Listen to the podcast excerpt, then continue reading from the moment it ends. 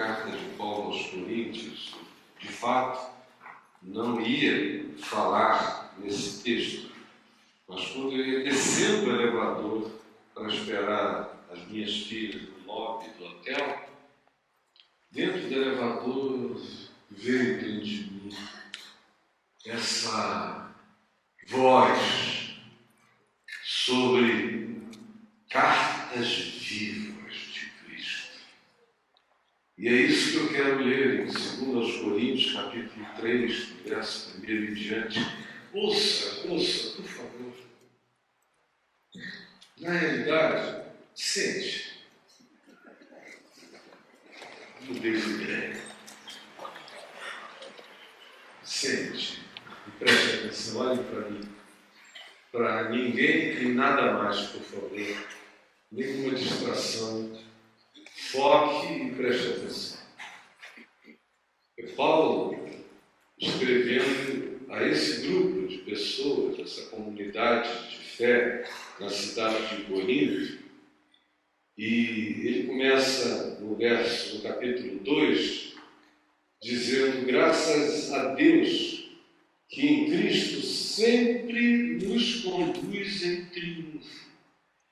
E por meio de nós, falando dele mesmo, com aquele plural de humildade, mais sinceramente seria graças, porém, a Deus que Cristo sempre me conduz em triunfo e por meio de mim manifesta em todo lugar a fragrância do seu conhecimento. Ele está dizendo, é, eu sou um perfume de Deus andando no mundo. Sem a menor modéstia, por uma razão simples, ele sabia que não vinha dele, que vinha de Deus. A certeza dele de que ele e tudo que ele manifestava vinha de Deus é tanta que ele fala com sinceridade. É o indivíduo que guarda a vaidade de pensar que alguma coisa provém dele é que se esconde atrás, atrás do tapume da não confessabilidade. Ele, porém, sabe tanto que tudo que há nele, que dele procede, que dele emana, que dele vaza, vem de Deus, que ele diz: vem de Deus. E é em mim que está se manifestando. Ele se oferece como referência de que em todo lugar por onde ele passava, ele era uma fragrância do conhecimento de Deus, o cheiro da sabedoria de Deus, do entendimento de Deus, penetrava as pessoas como quem absorve uma fragrância. Ele está dizendo é mais do que com palavras. O conhecimento de Deus emana de mim como um cheiro. Não precisa falar, é só olhar, ver, todo dia. É só cheirar que discerne, que percebe o conhecimento de Deus em mim que se manifesta. Onde eu vou. Porque eu sou, para com Deus, o bom perfume de Cristo. Eu sou. No que me diz respeito, eu sou. E todos nós podemos ser, mas eu falo a partir de quem eu sou em Cristo, não porque eu ofereço isso a Cristo, mas porque Ele derrama isso sobre mim. Isso é percebido tanto naqueles que já creram no Evangelho, que são salvos, que têm a consciência, a lucidez do conhecimento de Deus, como também naqueles que se perdem, que optam todos os dias por um caminho que os distancia da vida e do seu significado. Ele diz: não importa, quem conhece, sente. Quem não conhece, sente e se afasta, porque o cheiro de vida que de mim emana provoca neles afastamento e rejeição para com os que creem, é cheio de vida. Para com os que não creem, é cheio de morte. Portanto, para com esses que não creem, é cheio de morte para morte. Para com aqueles que creem, eu sou um aroma de vida que conduz à vida. E quem, porém, é necessário, é suficiente para essas coisas? E aqui ele diz: Eu estou dizendo isso, não é porque eu produza isso, essa suficiência não vem de mim, eu não sou autogerador disso, eu sou só alguém que se abriu para receber e não obstacular essa graça e esse fluir do Espírito de Deus em mim. Porque, dizendo isto, ele afirma: eu não estou, como outros, me jactando, porque eu também, porque sou assim, manifesto no meu ser, na minha vida e nas expressões do meu cotidiano uma outra qualidade de manifestação de ministério e de relação com os homens. Porque nós não estamos como tantos outros, vendendo, mercadejando, barganhando a palavra de Deus, antes em Cristo Jesus, em quem vivemos, em quem somos, em quem sou. É que eu falo na presença de Deus com toda a sinceridade e da parte do próprio Deus. Eu digo isso no meio da Assembleia dos homens, dos anjos e de todas as percepções espirituais. Isso não vem de mim, vem dele. Eu manifesto e confesso a vocês que eu sei que me tornei assim, porque ele me fez assim nele. A suficiência não é minha, ela vem dele. Aí ele continua aqui no capítulo 3, dizendo: Começamos, porventura, outra vez a nos auto-recomendar? Porque a maioria das pessoas que ouvem uma fala dessa diz: esse cara é arrogante, espiritualmente soberbo, o que é que ele pensa que é? Mas Paulo diz: porventura, vocês vão dizer, pensar que eu estou me auto-recomendando a vocês agora outra vez? Ou será que nós temos necessidade, como alguns, de receberem uma carta de recomendação, de validação? Para vocês?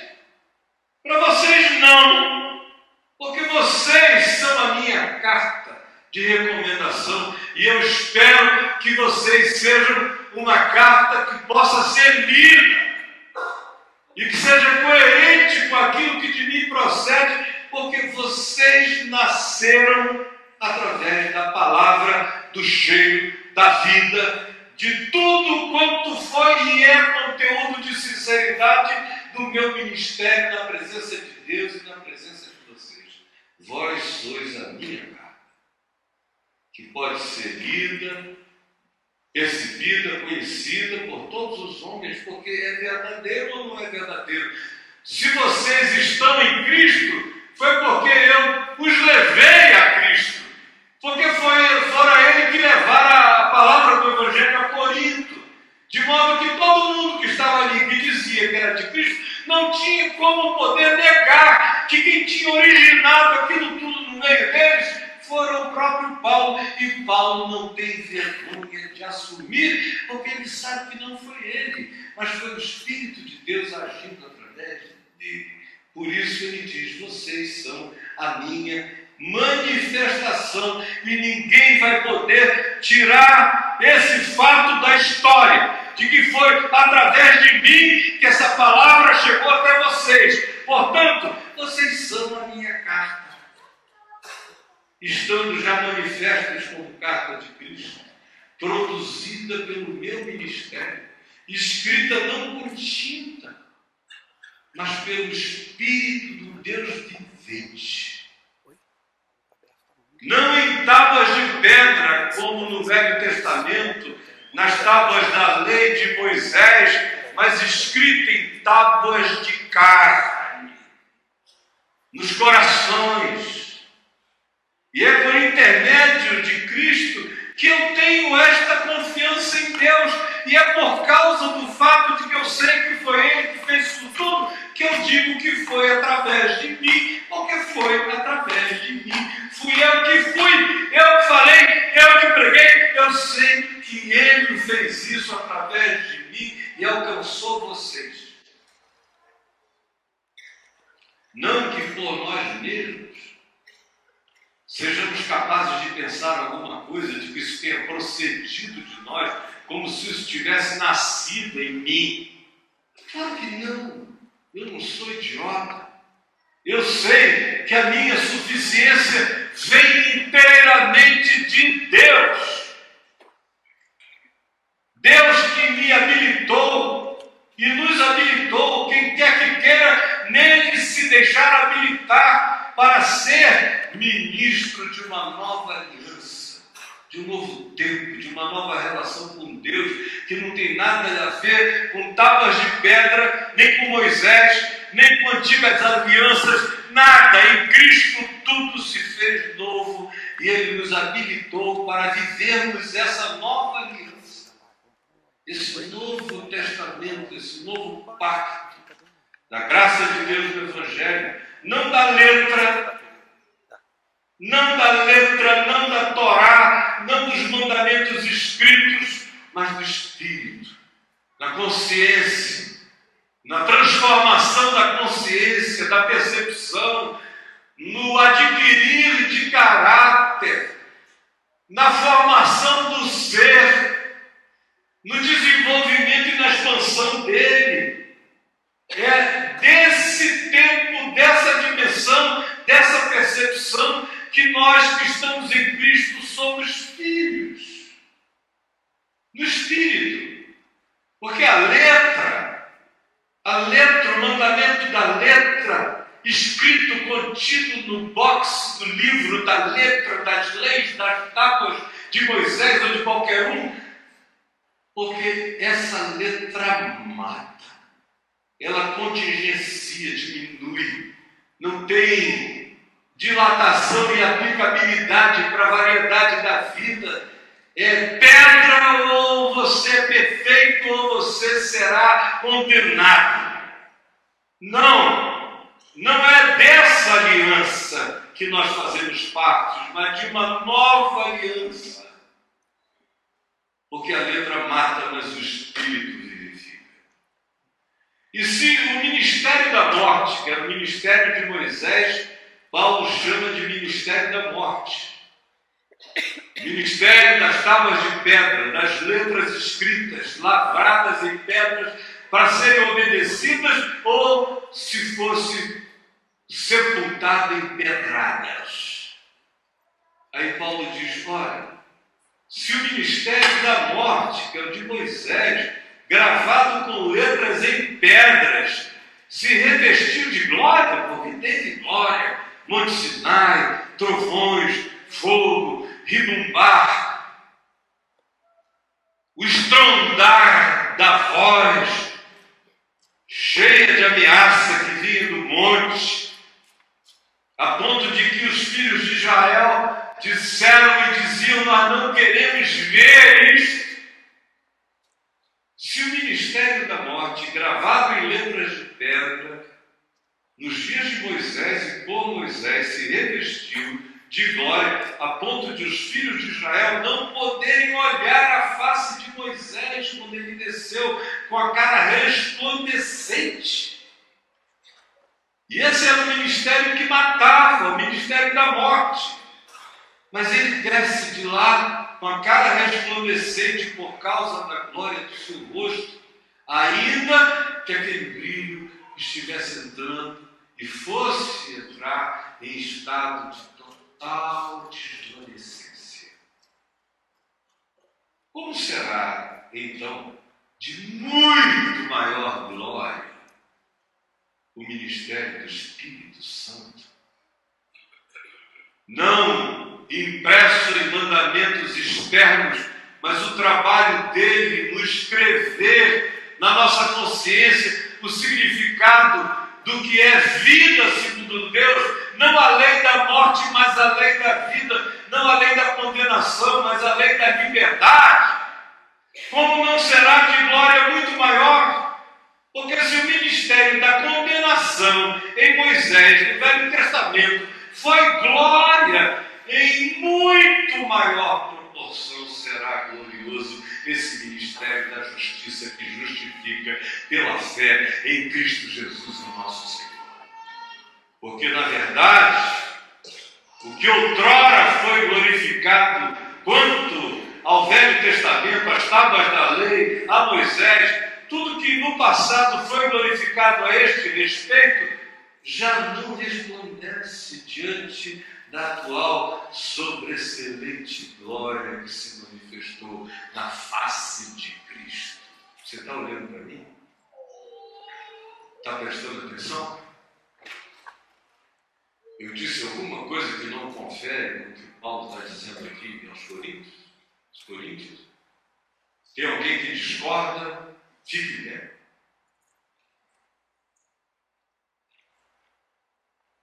Então preste atenção. Porque esse ministério da condenação do Velho Testamento de Moisés, das tábuas de pedra, foi glória, em muito maior proporção será glorioso o ministério da justiça em Cristo. Da justiça que se adquire pela fé, não porque sejamos justos, mas porque nos sabemos em Cristo Jesus justificados. Porquanto, na verdade, o que outrora, no passado, foi glorificado, neste respeito já não resplandece diante da atual sobreexcelente glória de Cristo Jesus no Evangelho. Porque se o que se desvanecia, que era o ministério da morte em Moisés, teve sua glória e desvaneceu e morreu, muito mais glória tem o que é permanente, o que não passa, o que não será mudado, o que traz segurança, o que impõe a garantia da fidelidade de Deus como validação para todo aquele que crê. Aí ele diz: olha,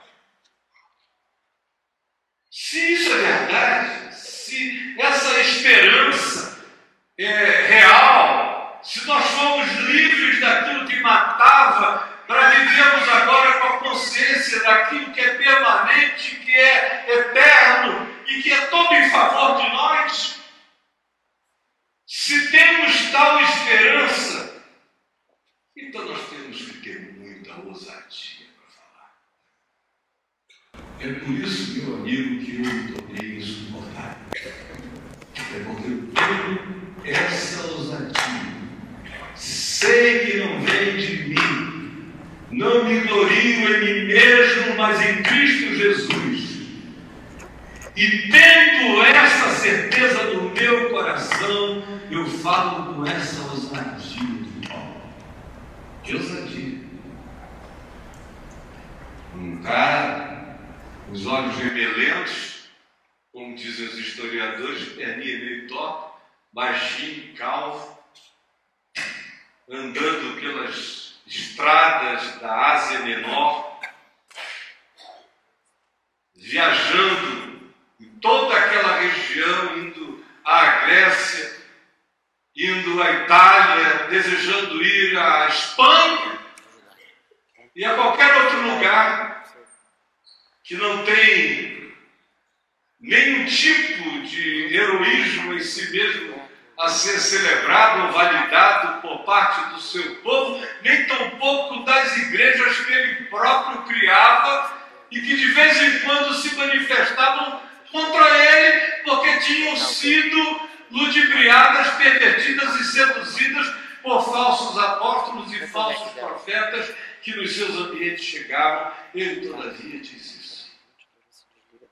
Essa esperança que eu tenho, essa certeza, a palpabilidade da graça de Deus na minha vida, não esqueça, esse cara é o mesmo que foi atropelado. Atropelado pela luz do Evangelho de Cristo Jesus na estrada de Damasco. Mesmo. Que ficou cara a cara com aquela manifestação.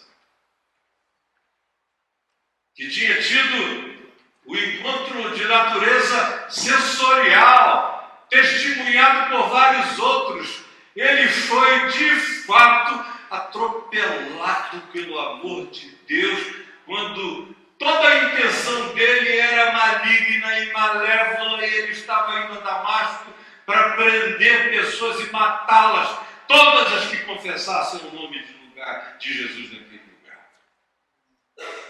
Esse indivíduo diz: Tendo, pois, essa esperança que me acometeu, que me atropelou, que me visitou, que se instalou em mim, eu me sirvo de muita ousadia no falar.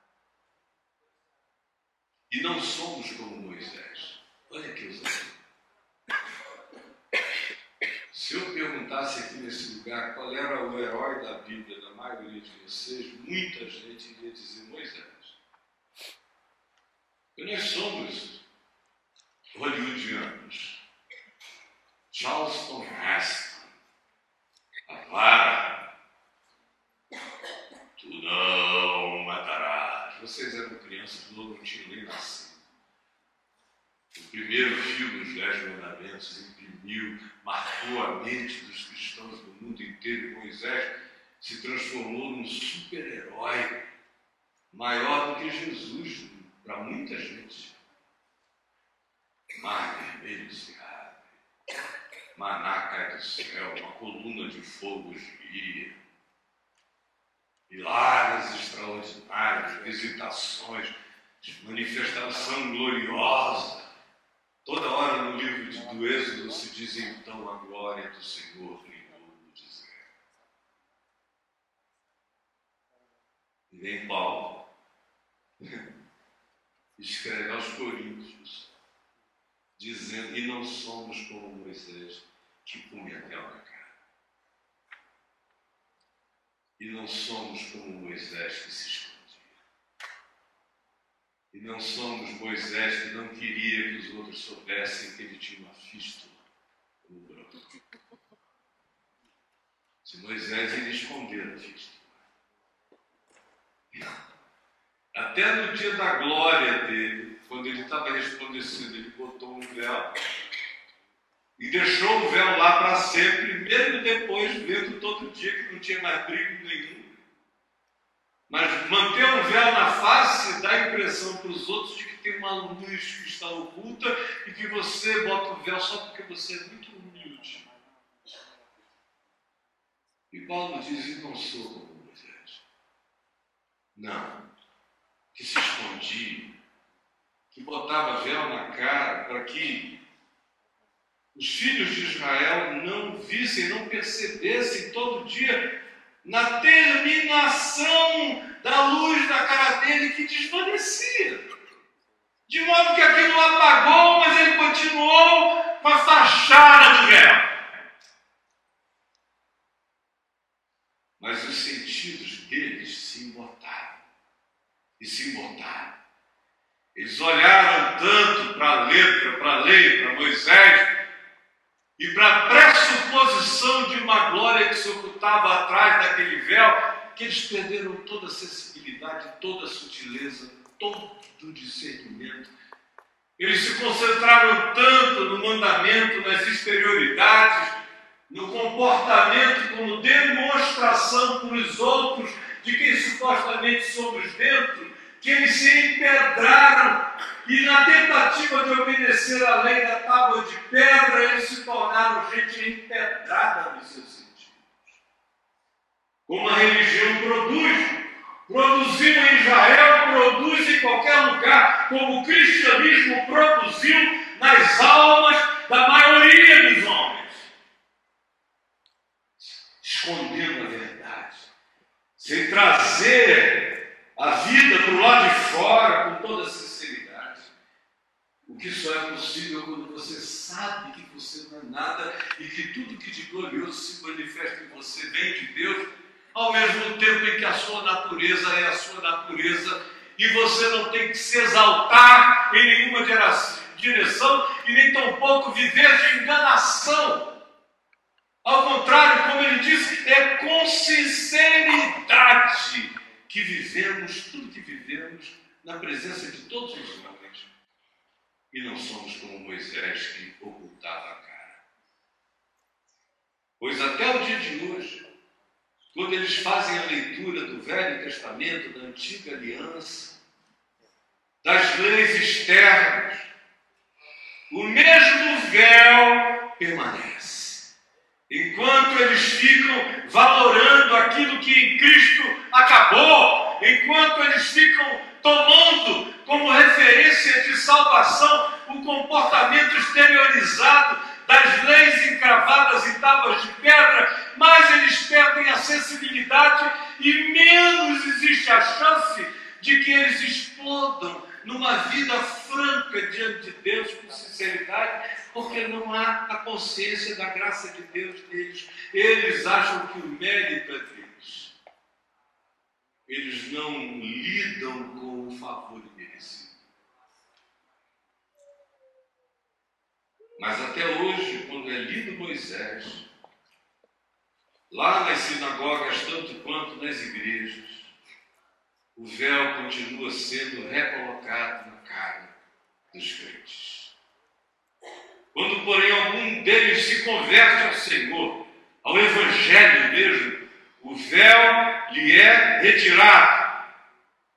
Ora, o Senhor é o Espírito. Esse Espírito que habita em nós, que vive em nós, é o Senhor, nos lembrando todo dia do que é vida, não por causa de obediências exteriores, mas porque em nós uma consciência foi produzida. E aonde está o Espírito do Senhor, aí há liberdade.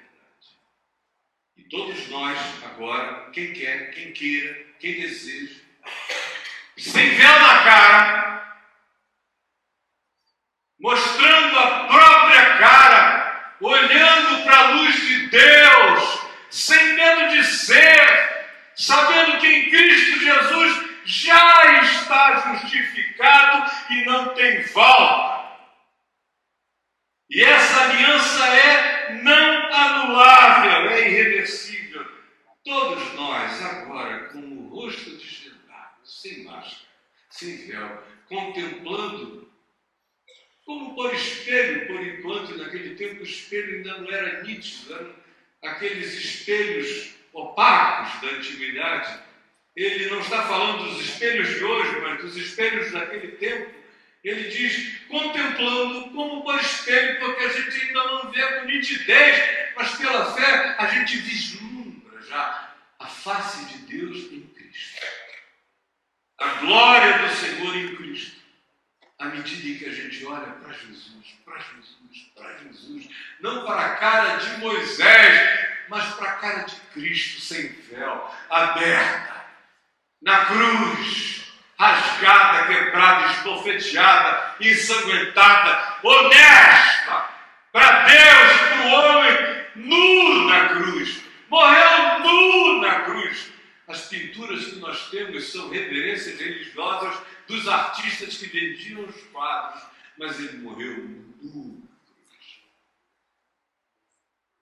E nós, olhando não para Moisés, mas para Jesus, ainda que de maneira não absolutamente nítida, mas o suficiente para que quanto mais nós olhemos para o significado da vida, tendo em Jesus a sua manifestação absoluta do que significa ser humano, ter Deus no homem, ser homem em Deus, que é o nosso chamado, tanto mais quanto contemplemos o Senhor, o Evangelho, a palavra dele, mas seremos transformados, todo dia melhorados, todo dia renovados, todo dia reiluminados, crescendo de glória em glória, na imagem de Cristo, sendo assimilados por Ele, assimilando, sendo absorvidos por Ele e o absorvendo em nós somos transformados de glória em glória pelo trabalho ininterrupto do Espírito Santo no nosso coração. Aí você diz, bom, acabou. Acabou. Deus os abençoe. Não preciso acrescentar mais nada, o que vocês esperam que eu acrescente? A não ser que eu convide todo mundo aqui a tirar esse véu da cara. O véu da religião, todo mundo escondendo alguma coisa. Tendo que dar um bom testemunho mentiroso. Tendo que manifestar uma glória que não existe. Ô oh, glória! Vocês são patéticos. Nós que dizemos que somos de Cristo Jesus, no entanto, e eu falo agora da grande maioria dos cristãos deste país que são discípulos de Moisés, não de Jesus. As igrejas que são igrejas de Moisés, não de Jesus.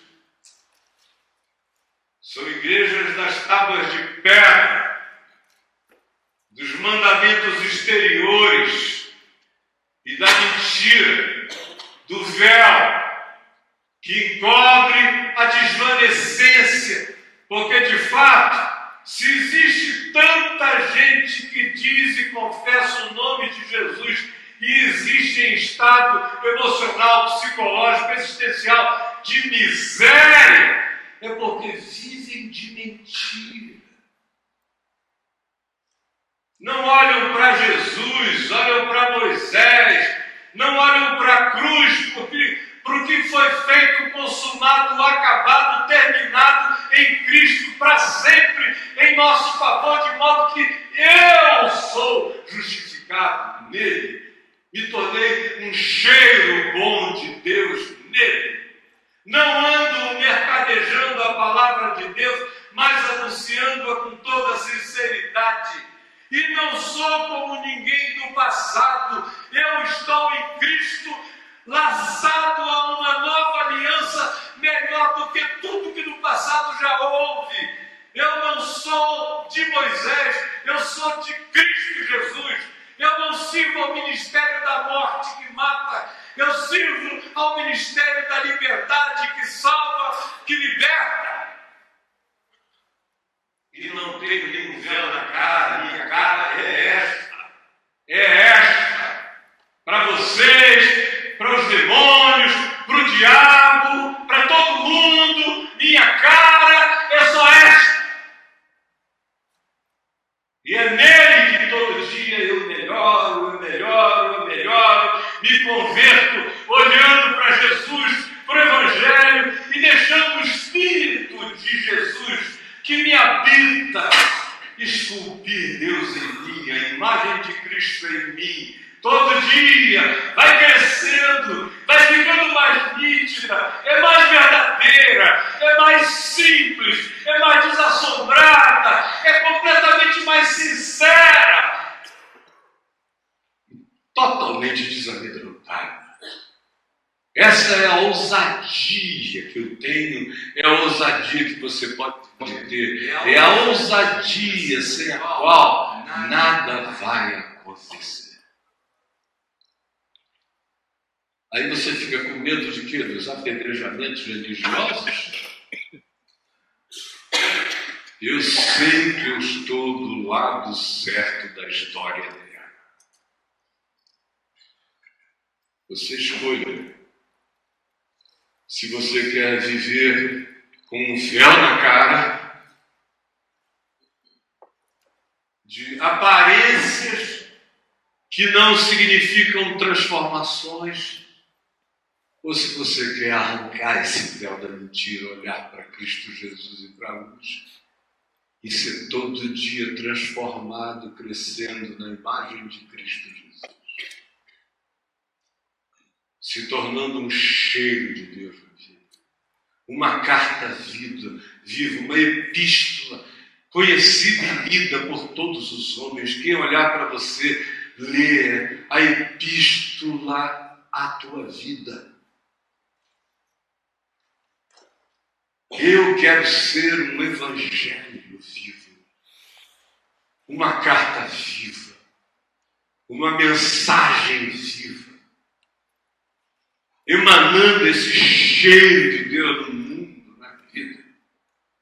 E quero que tanto mais quanto o tempo passe, mais bonito em Deus eu me torne, mais gloriosa seja a verdade de Deus na minha vida e na vida de todo aquele que porventura rasgue os véus dessas mentiras.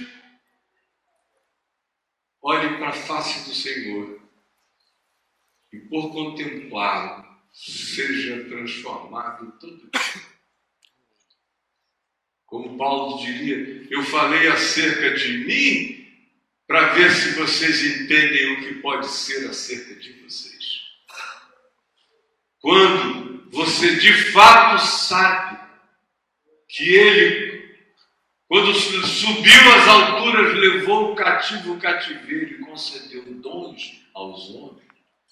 E você sabe que você é um dom de Deus, você é pura graça de Deus, tudo que há em ti é favor divino, e tudo quanto em ti se manifesta de maravilhoso é bondade de Deus explodindo do teu ser para a glória dele. Quem tem essa certeza, sabe que a sua suficiência vem de Deus, não tem medo de viver com ousadia. Não tem medo. Eu ia pregar um texto de um versículo só e falar eu mesmo uma hora vocês. E descendo aquele elevador, eu resolvi trocar o que eu ia dizer pelo privilégio de pregar com Paulo para você hoje à noite. E por mais incomum que seja uma leitura tão longa, numa noite de sábado como esta, é isso que vai acontecer e é só isso que vai acontecer, isso é bastante, qualquer coisa mais do que isso é desnecessário. Quem quiser saber que é, se é verdade, se entregue. Não dá para saber, não é um ensino à distância, é ensino encarnado. Ensino encarnado. Você tem que ativar isso dentro de você na prática na obediência, na fé, na certeza. Se você não disser, eu creio, por isso é que falei, eu creio, por isso é que eu dou cada passo, e der os passos, nada vai se materializar. Pegue na mão de quem está aí seu lado.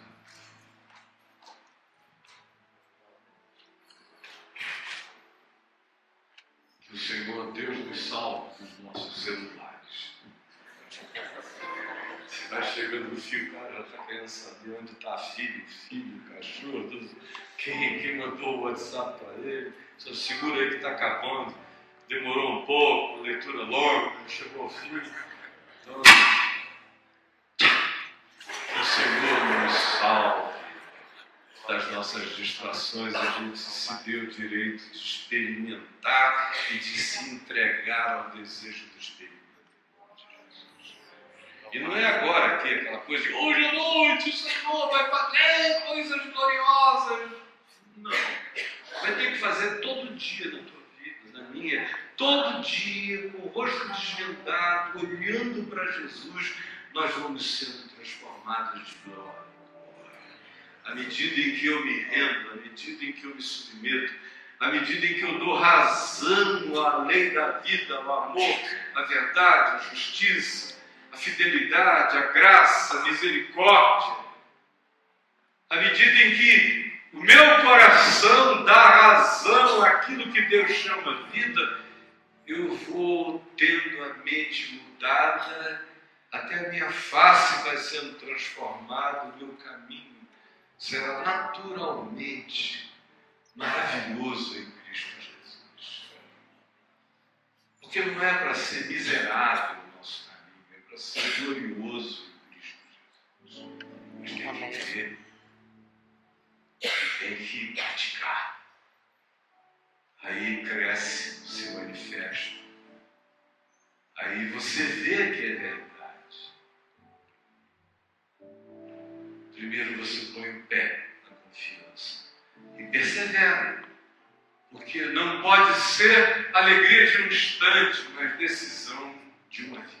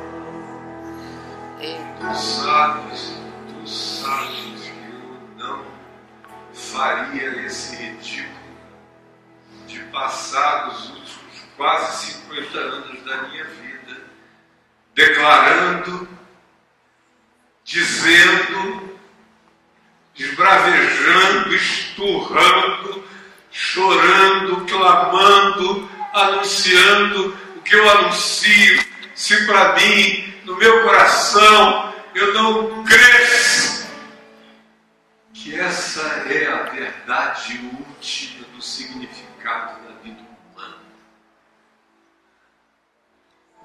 Que essa é a grande boa nova, essa é a grande libertação da mente, da consciência, do medo. Essa é a grande conversão, essa que converte o Deus do medo no Deus da misericórdia quebra as tábuas de pedra na cruz para escrever o mandamento da vida no coração. Para tirar a obediência praticada como pânico, como medo, como servidão e instituir a lucidez que escolhe o bem. Que escolhe o bem, com o coração pacificado, sem medo dos céus, sem pânico de infernos, com o ser livre para escolher o melhor, para escolher a vida, para escolher o que é bom, o que é louvável, o que é puro, o que edifica, o que é humano, segundo Deus em Cristo, o que é a mente de Deus instalada em nós. Ajuda-nos a sermos salvos desse Espírito que nos faz olhar Deus do lado de fora e imaginarmos a vontade de Deus escrita em livros ou em tábuas de pedra e não no nosso coração, na nossa consciência porque tu não vives fora de nós, mas tu vives em mim. E é o teu Espírito que me habita. E é o Espírito Santo que me dá a palavra de Cristo com o testemunho dos apóstolos. E me dá essa ousadia para dizer: e já não sou mas todos os dias eu olho para Jesus, porque é a cara dele que eu quero ficar. Porque para ser a semelhança dele que eu fui chamado, essa é a minha vocação, me tornar filho de Deus, o Cristo de Deus, o Jesus na minha personalidade, crescendo e transformada todo dia para se tornar segundo o caráter de Deus em Converte-nos a esse entendimento. Não deixa que os poderes malignos das potestades milenares das religiões, dos enganos, dos empedramentos, que querem fazer os homens servirem a Deus do lado de fora e não no coração. Salva-nos disso. Promove hoje aqui entre nós o segredo dos Espíritos, grande transformação, grande conversão como Paulo disse, quando um deles se converte ao Senhor, esse véu é tirado.